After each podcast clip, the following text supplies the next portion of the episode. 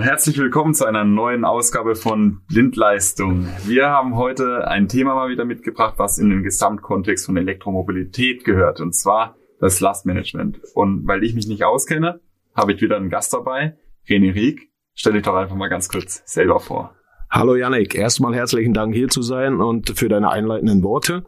Also mein Name ist René Rieck, ich bin bei der Alexander Meyer GmbH Produktmanager für die Eisbär Software und äh, wir beschäftigen uns seit über 20 Jahren mit der Gebäudeautomatisierung und der Interkonnektivität, der Interoperabilität mit verschiedenen Systemen. Und ein Riesenthema, was uns natürlich ähm, alle sehr beschäftigt, ist das ganze Thema Energiemanagement, was wir seit über zehn Jahren betreiben und jetzt ganz aktuell natürlich das Thema Lastmanagement für EV-Chargers. Okay, also Interkonnektivität habe ich da rausgehört. Ähm, ihr versucht also im Prinzip alles, was irgendwo in einem Gebäude rumfliegt, zu vereinen in eurer Software, um dann die gesamte Steuerung dann zu übernehmen? Oder wie muss man sich das Ganze vorstellen? Genau richtig. Also ähm, es geht darum, dass wir ja verschiedene Protokolle ähm, äh, im Gebäude aufeinandertreffen, wie zum Beispiel bei der ganzen Mietergeschichte, bei den Solarinvertern haben wir sehr oft mit Modbus zu tun. Wir haben auch äh, in der Gebäudeautomatisierung äh, Carnix sehr viel eingesetzt und diese Systeme zusammenzuführen, dass im Prinzip das Gebäude eine Einheit wird und miteinander kommuniziert um die Energie in den Gebäuden zu optimieren, hinein in die EV-Charging, hinein in die Smart City, das ist unser großes Anliegen. Okay, also Energieoptimierung und das ist ja im Prinzip auch das, was das Lastmanagement damit dann können soll. Ähm, gehen wir doch mal ein bisschen tiefer rein, gerade im Hinblick auf die Elektromobilität. Ähm, was für Möglichkeiten habe ich denn da im Lastmanagement denn zu agieren? Also heutzutage finden wir im Prinzip zwei verschiedene Systeme. Wir haben einmal ein äh, dynamisches Lastmanagement mit einer statischen Führungsgröße und wir, es gibt natürlich ein dynamisches Lastmanagement mit einer dynamischen Führungsgröße.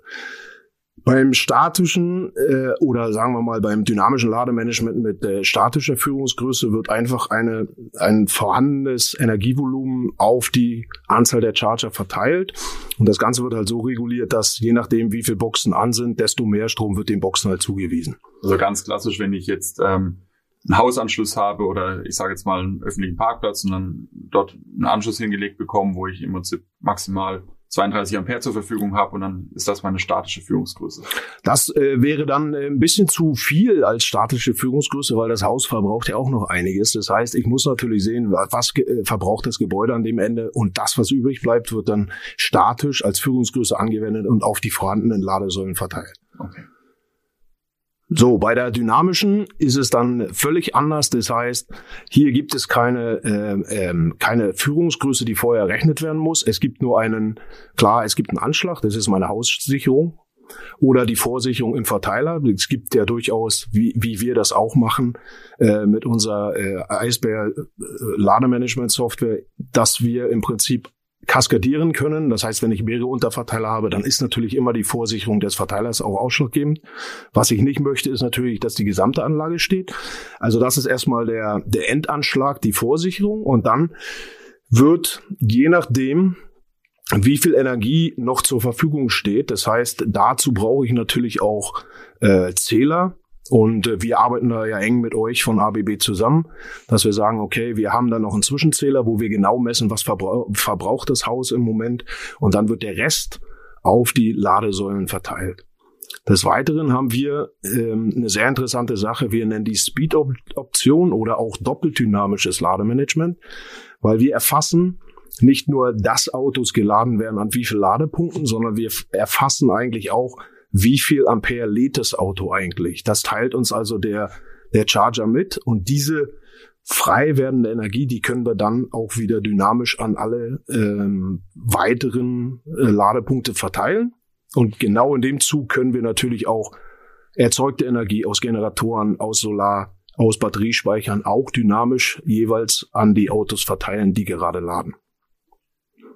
Und das Ziel ist am Ende, dass irgendwie alle Autos so schnell wie möglich mit der mit dem bisschen Energie, was ich zur Verfügung habe, am Ende dann auch äh, vollgeladen werden können. Das ist genau das Thema. Und ähm, das haben wir uns wirklich auf die Fahne geschrieben und wir schaffen es also mit unserer Lösung, je nach Anzahl der Fahrzeuge, ungefähr fünf bis zehn Mal so viel Fahrzeuge in derselben Zeit zu laden.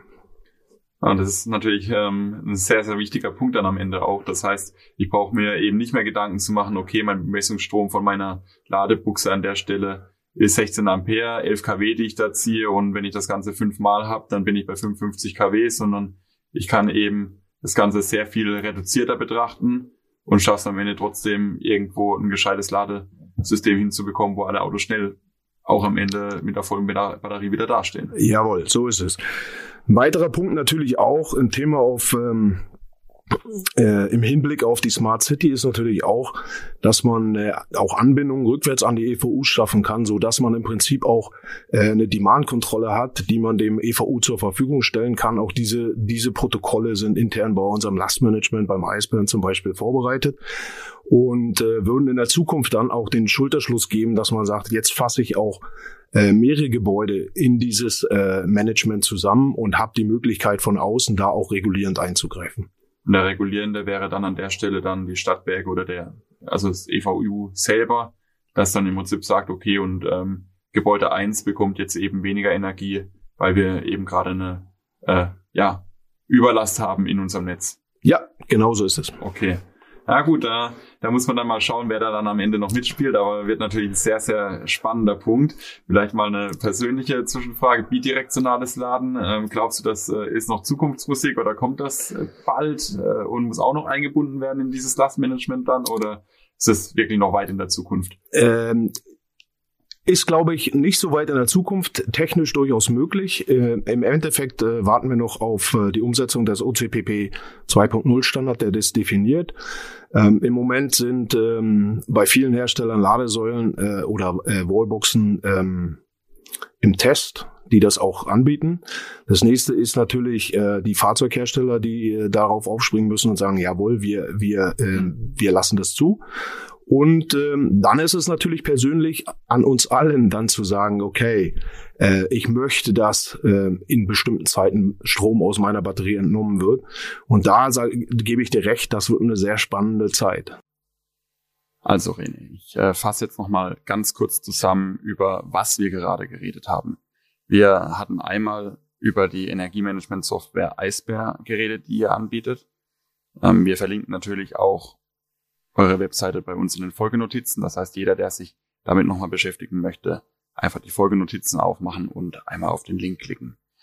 Wir haben darüber geredet, dass das Ziel sein muss, dass wir verschiedene Protokolle zusammenführen, um eine ja, kommunikative Einheit zu bilden, die wir dann nicht nur innerhalb eines Gebäudes verwenden können, sondern auch um Informationen zum Beispiel zu unserem Energieversorgungsunternehmen nach draußen zu geben oder aber auch ähm, ja mit unseren Versorgungs- beziehungsweise mit unseren Verbrauchseinrichtungen miteinander ein kommunikatives Netzwerk aufzubauen.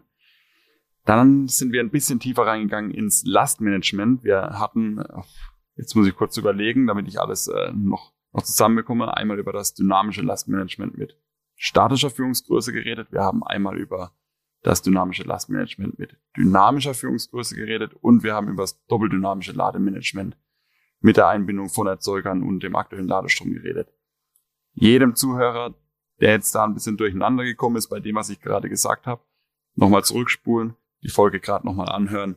Danach sollte das Ganze wieder drin sein. Und ja, dann sage ich, René, danke, dass du da warst.